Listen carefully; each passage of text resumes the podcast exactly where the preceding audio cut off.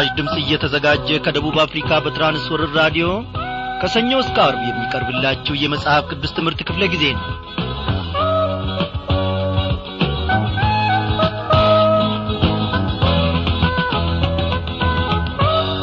በያላችሁበት ስፍራ ሆናችሁ እግዚአብሔር ማዕድ ለመመገብ የቀረባችሁትን ታላላቆችና ታናናሾች ሰላምታችን በጌታ በኢየሱስ ክርስቶስም ይድረሳችሁ እንደምናመሻችሁ እንላለን።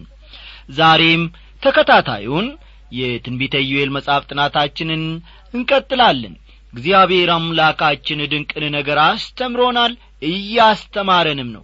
የብዙዎቻችሁ ሕይወት አድጎና ጐልብቶ ጠንክሮ ወተት ከመጋት አጥንት ወደ መቈርጠም ደረጃ በመድረስ ላይ እያለ ከደብዳቤዎቻችሁ ስንመለከት በእውነት ስለ እናንተ እግዚአብሔርን እጅግ አድርገን እናመሰግናለን።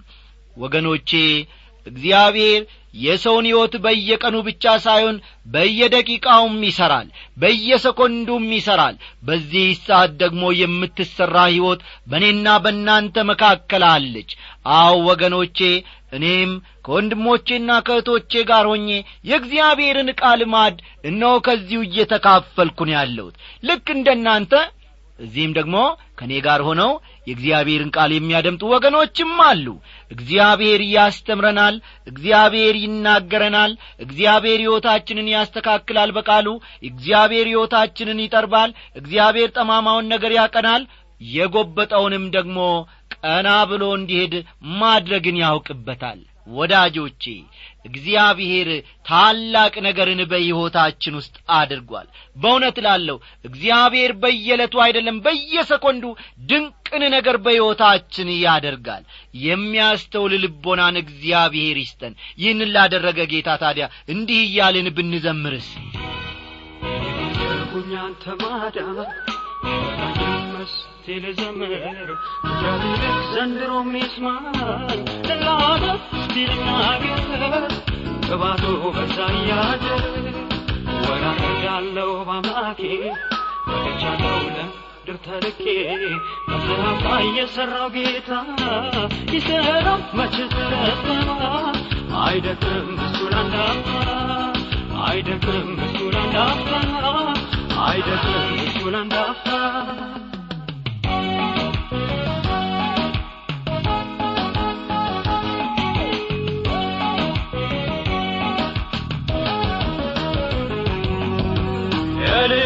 ልጆች ይናገሩ ያንተን ሥራ ይናገሩ።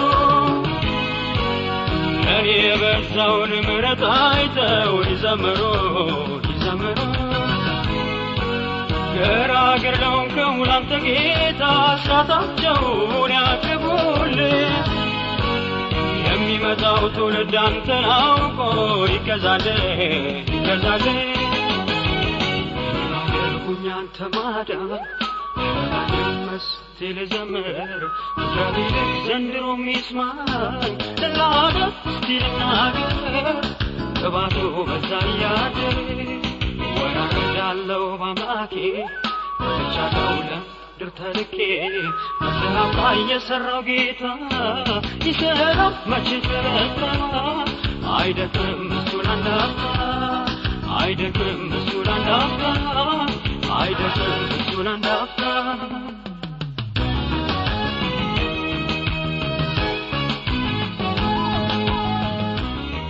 ወንድማችን አውታሩ ከበደ በዚህ ዝማሬ ስላገለገለን እግዚአብሔር ኑሮውን አገልግሎቱን ይባርክ እንላለን። እናመስግን። ጌታችን ሆይ በዘመናችን ሁሉ አንተ እጃችንን ይዘ ስለምትመራን ለጠላትም አሳልፈ ስላልሰጠህን ድንቅ የሆነውን ስምህን እንድንጠራ በአንተም እንድንታመን ነፍሳችንንም ደግሞ ያሳረፍካት ጌታ ኢየሱስ ክርስቶስ የእግዚአብሔር ልጅ እናመሰግንሃለን። በእውነት በዚህች ምሽት ደግሞ ከቃልህ እነሆ ድንቅን ነገር ማየት እንድንችል የልቦናችንን ዐይኖች አብራ። አቤቱ አምላካችን ሆይ ሥጋና ደም መረዳት የማይቻለውን ታላቁን የቃልህን ምስጢር ደግሞ ጌታ መንፈስ ቅዱስ አስተማሪው ተገልጦ ያስተምረን ዘንድ ከጸባዖትህ ላክልን። የእያንዳንዳችንን ድካም እርዳ። አቤቱ አምላካችን ሆይ እነሆ ከአንተ ጋር መራመድ እየፈለግን ከአንተም ጋር መጓዝ እየፈለግን ጠላት በአንድና በተለያየ ዐይነት መንገድ ደግሞ ወደ ኋላ ይጐትተናል። ትተነው የመጣነውን ዓለምን ያሳየናል ይበጅሃል። ይህንም ብታደርግ ለአንተ መልካም ነው እያለ የኀጢአትን አሞሌ ያስልሰናል። ጌታ ኢየሱስ ክርስቶስ አንተ በኀይልህና በብርታትህ እንድትታደገን በዚህ ሰዓት ራሳችንን አሳልፈን ለአንተ እንሰጣለን። እኛ ደካማንን በዘዴና በብላት እነሆ በመደመርና በመቀነስ የአንተን መንገድ ፈጽሞ ማግኘት አይቻልም። ልባችንን ሕይወታችንን ሁለንተናችንን ትገዛ ዘንድ ጌታ ሆይ ኖ ራሳችንን በፊትህ እንጥላለንና እርዳን። ይህንን ስለምታደርግ እጅግ እናመሰግንሃለን። በመድኒታችን በጌታችን በኢየሱስ ክርስቶስ ስም አሜን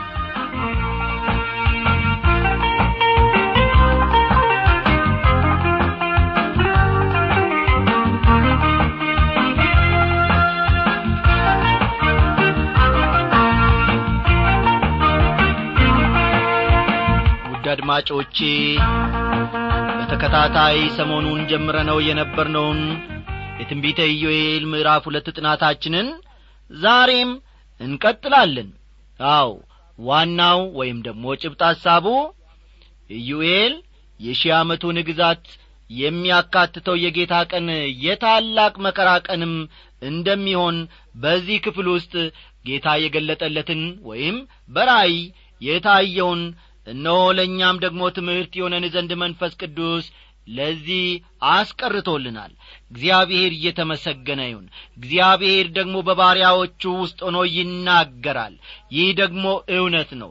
እግዚአብሔር ሲናገር ሥራ ፈታ አይደለም ወገኖቼ። እግዚአብሔር ተናገረ ማለት ተናገረ ነው።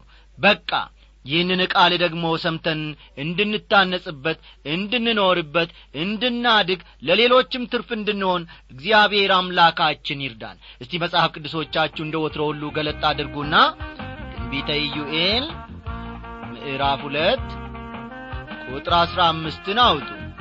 ኢዩኤል ምዕራፍ ሁለት ቁጥር አሥራ አምስትን ተመልከቱ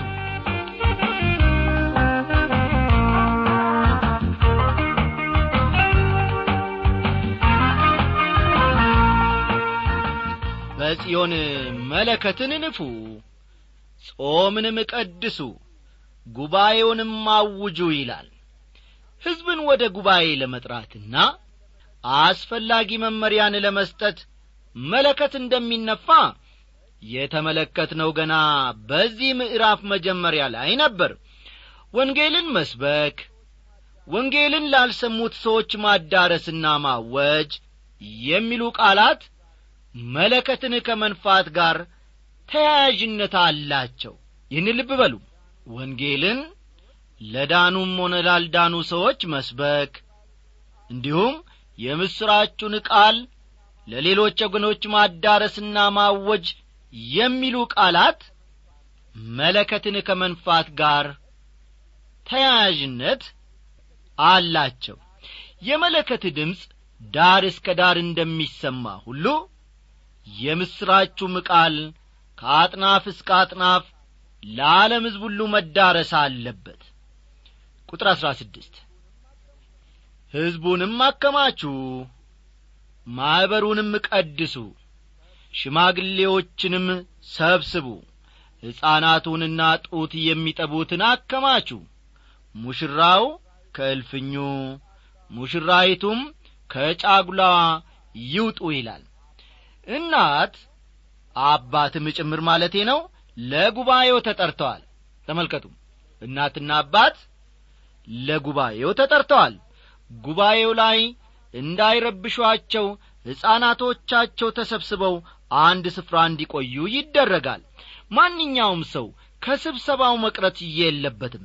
ሌላው ቀርቶ በቅርቡ የተጋቡ ሙሽራና ሙሽሪት እንኳ ከጉባኤው መቅረት አይኖርባቸውም አለፍ ብለን ደግሞ ቁጥር አሥራ ሰባትን እንመልከት። የእግዚአብሔርም አገልጋዮች ካህናት ከወለሉና ከመሰዊያው መካከል እያለቀሱ አቤቱ ለሕዝብህ ራራ አሕዛብም እንዳይነቅፏቸው ርስትህን ለማላገጫ አሳልፈ አትስጥ። ከአሕዛብ መካከል አምላካቸው ወዴት ነው? ስለ ምን ይላሉ? ሲል ይናገራል የእግዚአብሔር አገልጋዮችና ካህናት ማልቀስ አለባቸው። ትንቢቱን በተናገረበት ዘመን ኢዩኤል በኢየሩሳሌም ነበር። ምክንያቱም እርሱ የደቡባዊው መንግሥት ነቢይ ነበርና ነው። ካህናትና አገልጋዮች አቤቱ ለሕዝብህ ራራ አሕዛብም እንዳይነቅፏቸው ርስትህን ለማላገጫ አሳልፈ አትስጥ በማለት መጸለይ አለባቸው። እስካሁን እስካለንበት ዘመን ድረስ እስራኤል በመላው ዓለም ተበትናለች። እርግጥ ነው ወገኖቼ የራሷን መንግሥት መስርታለች። የራሷ ባንዲራም አላት። ያም ሆኖ ግን አሁንም ቢሆን እግዚአብሔር በገባላት ቃል መሠረት ሙሉ በሙሉ የምድሩ ባለቤት አልሆነችም። ከአሕዛብ መካከል አምላካቸው ወዴት ነው? ስለ ምን ይላሉ? ይላል ቃሉ። እስራኤልን አንድ ጊዜ አሉ የእግዚአብሔር ሰው ዶክተር መጊ ሲናገሩ። እስራኤልን በአንድ ወቅት በጐበኘውበት ጊዜ ከአንድ ወጣት እስራኤላዊ ጋር ስለ መንፈሳዊ ነገሮች እየተጫወትኩ እንዲሁም እየተነጋገርኩ ነበር ካሉ በኋላ ታዲያ አሉ ታዲያ ወጣቱ ምሁርና አስተዋይ መሆኑን በቀላሉ መረዳት ይቻል ነበርና በጨዋታችን መካከል አንተ እንደምትለው በእውነት የእግዚአብሔር ምርጥ ሕዝብ ብንሆን ኖሮ ከደረሰብንና እየደረሰብን ካለው ጭንቅ ለምን እግዚአብሔር አያሳርፈንም የሚል ጥያቄ ወጣቱ ልጅ አቀረበልኝ አሉ። እኔም አሉ። እኔም ያላንዳች ማወላወል ሰማ ወንድሜ ሆይ በአሁኑ ጊዜ እናንተ ከእግዚአብሔር ጋር አይደላችሁም። በንሳ ወደ እግዚአብሔር ካልተመለሳችሁ ወይም እስካልተመለሳችሁ ድረስ ችግራችሁና መከራችሁ ይቀጥላል። መሲህና ዳኝ የሆነውን ኢየሱስ ክርስቶስን እናንተ እስራኤላውያን አልተቀበላችሁትም። ለራሱ የሚሆን ሕዝብ እግዚአብሔር ከአይሁዳውያንና ከአሕዛብ መካከል እየጠራ ቢሆንም እናንተ ግን ከዚህ ዕቅድ ራሳችሁን አግልላችኋል በማለት መለስኩለት አሉ። ወዳጆቼ ይህ አባባላቸው ዛሬም ቢሆን እውነት ነው። እስቲ ቁጥር አሥራ ስምንትን እንመልከት። እግዚአብሔር ስለ ምድሩ ቀና ለሕዝቡ ምራራለት ይላል። ከታላቁ መከራ በኋላ ማለትም ጌታ ኢየሱስ ክርስቶስ ወደዚህ ምድር ከመምጣቱ በፊት ጥቂት ቀደም ብሎ እግዚአብሔር በቅናት ይነሳል ለሕዝቡ ከመራራቱ የተነሳም ይፈርዳል። ቁጥር አሥራ ዘጠኝን ተመልከቱ። እግዚአብሔርም መልሶ ሕዝቡን እነሆ እህልንና ወይንን ዘይትንም እሰድላችኋለሁ እናንተም በርሱ ትጠግባላችሁ።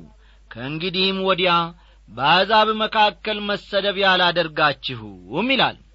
በዚያ ዘመን እግዚአብሔር ሁሉንም ነገር አትረፍርፎ ስለሚሰጣቸው ምንም የሚቸግራችሁ ነገር አይኖርም ይላቸዋል ለሕዝቡ እግዚአብሔር። ስለሆነም እነዚህ ሕዝቦች ከዚያ በኋላ ለአሕዛብ መሰደቢያ አይሆኑም። አሁን ግን አብዛኛዎቹ እስራኤላውያን በአገራቸው አይደሉም የሚኖሩት በዚህ ላይ ደግሞ በታላቅ ስጋትና ሰቀቀን ነው አሁን በመኖር ላይ ያሉት። ቁጥር ሀያ የሰሜንንም ሰራዊት ከእናንተ ዘንድ አርቃለሁ። ወደ በረሃና ወደ ምድረ በዳ ፊቱን ወደ ምሥራቁ ባሕር ጀርባውንም ወደ ምዕራቡ ባሕር አድርጌ አሳድደዋለሁ። እርሱም ትዕቢትን አድርጓልና ግማቱ ይወጣል ክርፋቱም ይነሳል አለ ይላል። የሰሜንንም ሰራዊት ከእናንተ ዘንድ አርቃለሁ ሲል ከሰሜን የሚመጣ ሰራዊትን እንጂ አንበጣዎችን ማለቱ እንዳልሆነ በዚህ ስፍራ ላይ ግልጽ ሊሆንልን ይገባል።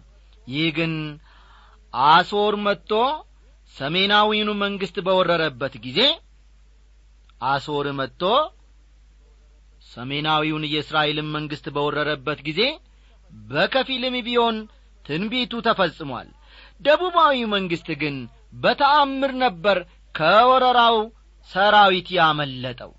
እዚህ ላይ የሰሜንን ሰራዊት እንደሚያርቅ ሲናገር ወደ ፊት ስለሚሆነው ነገር እየተናገረ ነው። ይህም በሕዝቅኤል ምዕራፍ ሰላሳ ስምንትና ምዕራፍ ሰላሳ ዘጠኝ በስፋት ተነግሯል አስተውሉ። ይህም በሕዝቅኤል ምዕራፍ ሰላሳ ስምንትና ምዕራፍ ሰላሳ ዘጠኝ በስፋት ተነግሯል። በታላቁ መከራ ዘመን ሩሲያ ከሰሜን በኩል ይመጣል። እግዚአብሔር ግን እስራኤልን ይታደጋል።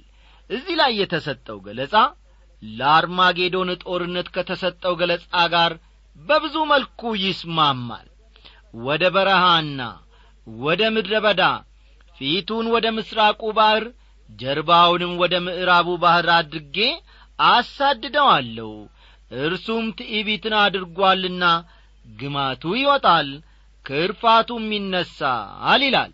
የአርማጌዶን ጦርነት የሚደረግበት የኤስራዶን ሸለቆን የገሊላ ባሕር በአንድ በኩል ሜዲትራንያን ወይም ታላቁ ባሕር ደግሞ በሌላ በኩል ያዋስኑታል ወይም ደግሞ ይከቡታል። በትንቢተ ሕዝቅኤል እንደ ተመለከት ነው እግዚአብሔር ጣልቃ በመግባት ከሰሜን በሚመጣው ጦር ላይ ይፈርዳል ስሙንም ያስከብራል። ኀጢአትን ሲቀጣና ኀጢአተኛውን ግን ሲያድን ምንጊዜም ቢሆን እግዚአብሔር ይከብራል። እግዚአብሔር ቅዱስ ነው ቅዱስና ጻዲቅ በመሆኑ ደግሞ በኀጢአት ላይ መፍረዱ የማይቀር ነው። ነቢያቱም ይህን ሲያስገነዝቡ ኖረዋል። መሐሪ አምላክ በመሆኑ እግዚአብሔር የማንንም ጥፋት አይፈልግም። ይሁን እንጂ ሰዎች ወደ እርሱ ለመመለስ ፈቃደኛ ባለመሆናቸው ከጽድቁና ከቅድስናው የተነሣ ይፈርድባቸዋል ማንኛውም አማኝ በኀጢአቱ ምክንያት በራሱ ላይ ካልፈረደ እግዚአብሔር ይፈርድበታል በኀጢአታችን ይገስጸናል ይህን የሚያደርገው ግን ወደ ራሱ ሊመልሰን ነው። ቁጥር ሀያ አንድ ምድር ሆይ እግዚአብሔር ታላቅ ነገር አድርጓልና አትፍሪ ደስም ይበልሽ እልልም በይ ይላል። ከታላቁ መከራ በኋላ ክርስቶስ መንግሥቱን በዚህ ምድር ለመመስረት ይመለሳል። በታላቁ መከራ ዘመን ቤተ ክርስቲያን በዚህ ምድር እንደማትኖር ማለትም እንደምትነጠቅ በተደጋጋሚ ከዚህ ቀደም ተምረናል። ይሁን እንጂ የመከራው ጊዜ ካበቃ በኋላ እግዚአብሔር በዚህ ምድር እጅግ አስደናቂ ነገርን ያደርጋል። ቁጥር ሀያ ሁለት እናንተ የምድር እንስሶች ሆይ የምድረ በዳው ማሰማሪያ ለምልሞአልና ዛፉም ፍሬውን አፍርቶአልና በለሱና ወይኑም ኀይላቸውን ሰጥተዋልና አትፍሩ ይላል። ይህ የሚሆንበት ጊዜ ገና አልመጣም። ቁጥር ሀያ ሦስትን አለፍ በሉና ተመልከቱ። እናንተ የጽዮን ልጆች አምላካችሁ እግዚአብሔር የፊተኛውን ዝናብ በጽድቅ ሰጥቶአችኋልና እንደ ቀድሞም የፊተኛውንና የኋለኛውን ዝናብ አዝንቦላችኋልና በርሱ ደስ ይበላችሁ ለእርሱም እልል በሉ ይላል። ስለ ዝናብ ሲናገር ቃል በቃል ስለ ዝናብ መናገሩ ነው። በዚህ ክፍል ውስጥ በቁጥር ሀያ ስምንት ግን ስለ መንፈስ ቅዱስ መፍሰስ ነው የሚናገረው የመጀመሪያው ዝናብ የሚመጣው በጥቅምት ነው። የኋለኛው ዝናብ የሚመጣው በሚያዝያ አካባቢ ነው። ለምሳሌ ያክል ዘሌዋውያን ምዕራፍ ሀያ ስድስት ዘሌዋውያን ምዕራፍ ሀያ ስድስት ቁጥር ሦስትና አራት። ፈጠን ፈጠን እያላችሁ ጻፉ።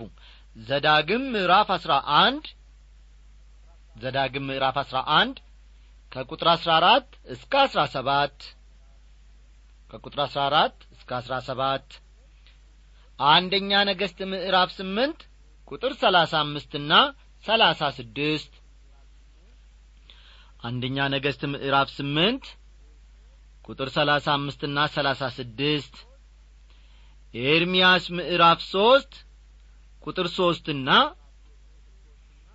ኤርምያስ ምዕራፍ ሦስት ቁጥር ሦስትና ሆሴ ሆሴ ምዕራፍ ስድስት ቁጥር ሦስት ትንቢተ ሆሴ ምዕራፍ ስድስት ቁጥር ሦስት ስለ ፊተኛውና ስለ ኋለኛው ዝናብ ቢናገሩም ቃል በቃል በሚወሰድ መልኩ ነው እየተናገሩት ዝናብ ብለው እነዚህ ክፍሎች ሲጠቅሱ ወይም ሲናገሩ አሁን እኛ የምናውቀውን ዝናብ ማለታቸው ነው። አሁን ደግሞ አለፍ ብለን ቁጥር ሀያ አራትና ሀያ አምስትን ተመልክተን የዛሬውን ትምህርታችንን እንደመድማለን።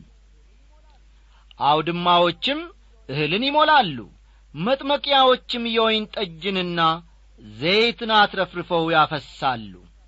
የሰደድኩባችሁ ታላቁ ሰራዊቴ አንበጣና ደጎቢያ ኩብኩባና ተምች የበላቸውን ዓመታት እመልስላችኋለሁ ይላል በየአብያተ ክርስቲያናቱ እንዲሁም በተለያዩ መንፈሳዊ ስብሰባዎች በዚህ ጥቅስ ላይ ብዙ ተሰብኳል ብዙም ተብሏል። እንደ እውነቱ ከሆነ መንፈሳዊ ምሳሌነት ስላለው ለሕይወታችን የሚሆን መልእክት ይኖረዋል። ይህ ቃል ራእይ ምዕራፍ 21 ቁጥር አምስት ራእይ ምዕራፍ 21 ቁጥር አምስት እነሆ ሁሉን ነገር አዲስ አደርጋለሁ ይላል። ይህን ሲል ስለ አዲሲቱ ኢየሩሳሌም እየተናገረ መሆኑን ካውደ ምንባቡ መመልከት ይቻላል። በክርስቶስ አምነው የዳኑ ሁሉ መኖሪያቸው እዚያ ይሆናል። ጌታ ራሱ እንባዎችን ካይናቸው ያብሳል። እንደሚታወቀው በዚህ ዓለም እንባና ሰቆቃ ሞልቶአል ሁሉን አዲስ የሚያደርግበት ዘመን ስለሚመጣ ጌታን ወገኖቼ እጅግ ልናመሰግነው ይገባናል። ምናልባት በተለያዩ ዐይነት ሁኔታዎች ውስጥ ገብተን ተከፍተን ሊሆን ይችላል። ምናልባት ያሳዘነን ሕይወታችንንም ያጐበጠ ነገር ሊኖር ይችላል። አዎ ኢየሱስ ክርስቶስ የእግዚአብሔር ልጅ ሁሉን አዲስ የሚያደርግበት ዘመን ይመጣል። የእናንተን ባላውቅም በበኩሌ በዚህ ምድር ኑሮዬ በጣም እርካታ የለኝም። መስበክ የምፈልገውን ዐይነት ስብከት ገና አልሰበኩም። መሆን የምፈልገውን ያክል ለባለቤቴ ጥሩ ባላ አይደለሁም። ስታመም ሚስቴ አብራኝ ትንቈራጠጣለች። ያኔ ለመጀመሪያ ጊዜ ስንገናኝና አብረን ጊዜ ስናሳልፍ የነበረውን መልካሙን ጊዜ እናስባለን። ስለዚህም ራእይ ምዕራፍ 21 ቁጥር አምስትን ራእይ ምዕራፍ 21 ቁጥር አምስትን የምወደው ያለ ምክንያት እንዳልሆነ ትረዱኛላችሁ ብዬ አስባለሁ አድማጮቼ። እነሆ ሁሉን አዲስ አደርጋለሁ ይላል። ያኔ እንዳሁኑ ስህተትና ድካም አይኖርም ሕመምና ሞትም አይኖሩም። ያኔ ውጣ ውረዱ ያበቃና የተሟላ እርካታ ይኖረናል። እግዚአብሔርን ስለዚህ ድንቅ ቃሉ እጅግ አድርገን እናመሰግናለን።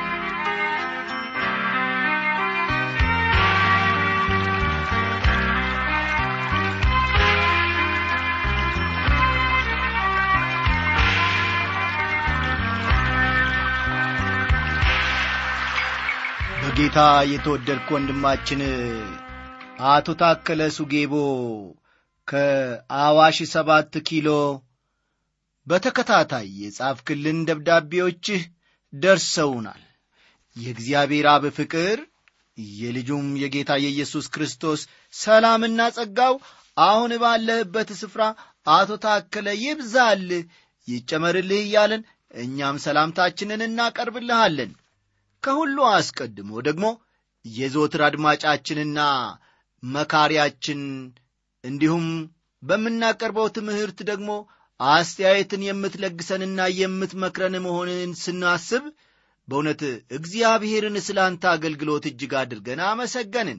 እንዳንተ ያሉ ወንድሞችና እህቶችን በማፍራታችን ከእኛም ጋር የሚጸልዩ ስለ ፕሮግራማችንም ደግሞ የሚተጉ ወገኖችን ማግኘታችን እጅግ ደስ ያሰኝናል እግዚአብሔር በእውነት በብዛት አትርፎ አትረፍርፎ እንዲባርክህ ደግሞ ጸሎታችን ነው። ጌታ ኢየሱስ ክርስቶስ በኑሮ ሁሉ ደግሞ ሰላሙን እንደሚያበዛልህ በረከቱን እንደሚጨምርልህ ምኞታችንም ጸሎታችንም እምነታችንም ነው። ስለ ጌታ አንተ በቀናህ ቁጥር እግዚአብሔር ደግሞ ከዚያ በላይ ይታጠቃል። እግዚአብሔር ከዚያ በላይ ደግሞ ይሮጥልሃል። እግዚአብሔር ከዚያ በላይ ደግሞ ይሆንልሃልና ወደፊት ይህን አገልግሎትህን አጠናክረ መቀጠሉን አትዘንጋ። ወንድማችን አቶ ታከለ በሁሉ ረገድ ይህንን ዓለም የምናሸንፍበት ይህንን የጨለማ ሥራ የምናፈርስበት ታላቁ መሣሪያችን እምነታችን የእግዚአብሔር ቃል ነው ምንጊዜም ቢሆን በማለዳም በቀንም በማታም ሰዓት ሳይገድብህ የእግዚአብሔርን ቃል እየበላ ለአገልግሎትህ መሳካት እንዲሆንልህ አንድን ነገር ልናተርፍልህ ወደድን። ሰው በተለያየ የጸጋ ስጦታዎች ሊሞላ ይችላል። እግዚአብሔር በእውነት በሚመራው መንገድ እንዲወጣና እንዲገባ ደግሞ የእግዚአብሔር ቃል ያስፈልገዋል። ለሕይወቱ ማደግ ለሕይወቱ ደግሞ መጎልበት መጠንከር የእግዚአብሔር ቃል ከሌለው ሰባኪም ከንቱ ነው ነቢይም ከንቱ ነው ዘማሪም ከንቱ ነው። ለማንኛችንም ስረ መሠረትና ቋሚ ጉልበት የሚሆነን ነገር ቢኖር የእግዚአብሔር ቃልና የእግዚአብሔር ቃል ብቻ ነው። በቃ ሰው በእግዚአብሔር ቃል በሚሞላበት ጊዜ ከስህተት ይጠበቃል ከጉድለት ይጠበቃል ከመዘላበድ ከውሸት ትምህርት ከተለያዩ ነገሮች ሁሉ ይጠበቃልና የእግዚአብሔርን ቃል ከመብላት ፈጽሞ ወደ ኋላ አትበል። የእግዚአብሔር ቃል በሙላት በሚኖርበት ጊዜ በውስጥህ በእውነት በብዙ አቅጣጫ ነገሮችን መመልከት ትችላለህ። ለሌሎች በረከትና ትርፍ መሆን ትችላለህ። እግዚአብሔር የክርስትና ጉልበትህን የእምነት ጉልበትህን ሁሉ ቁርጭምጭሚቶችህን ሁሉ ሲያጠነክር ለሌሎች የምትሮጥበት ለሌሎች የምትተርፍበት ለሌሎች የምትደርስበት ሰው ሆነ ትቀርባለህ። ሰው የእግዚአብሔርን ቃል ሳይበላ የእግዚአብሔርን ቃል ሳይታጠቅ ልዘምር ልስበክ ላገልግል ቢል ነገ መደናቀፉ አይቀርም። ከስህተት የሚጠብቀን ከጉለት የሚጠብቀን የእግዚአብሔር ቃል ነውና በእግዚአብሔር ቃል ውስጥ ማደግን እምነት ዓላማ አድርገ ተነስ። እግዚአብሔር በነገሮች ሁሉ ደግሞ እየመራ ከፍጻሜው ከበረከቱም ተቋዳሽ እንድትሆን ያድርግህ እያልን በጸሎታችን ሁልጊዜ እናስብሃለን። ስለ አገልግሎት እግዚአብሔር ይባርክ እንላለን። ሰላም ለአንተ ያሰብኩ ሲሳካ ስገረም አየ ስገረም የለመንኩት ሲሆን ስገረም እኔ ስገረም አየሁ ወዳጅ እንዳንተ አባት እንዳንተ የለም